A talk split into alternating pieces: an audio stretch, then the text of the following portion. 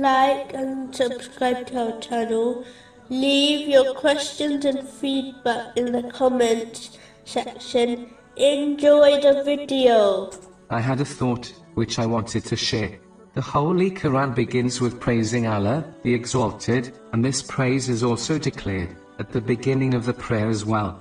Chapter 1, verse 2.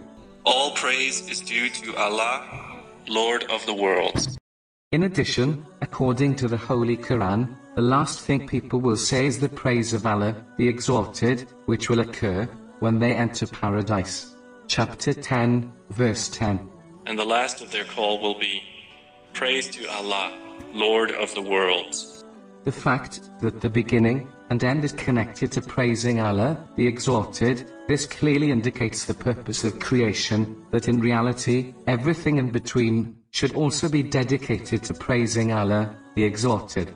This is not only done through one's words, by through one's actions, by fulfilling the commands of Allah, the Exalted, refraining from his prohibitions, and being patient with destiny, according to the traditions of the Holy Prophet Muhammad, peace and blessings be upon him. This includes the duties concerning others, such as one's dependents. This does not mean one should abandon the material world completely.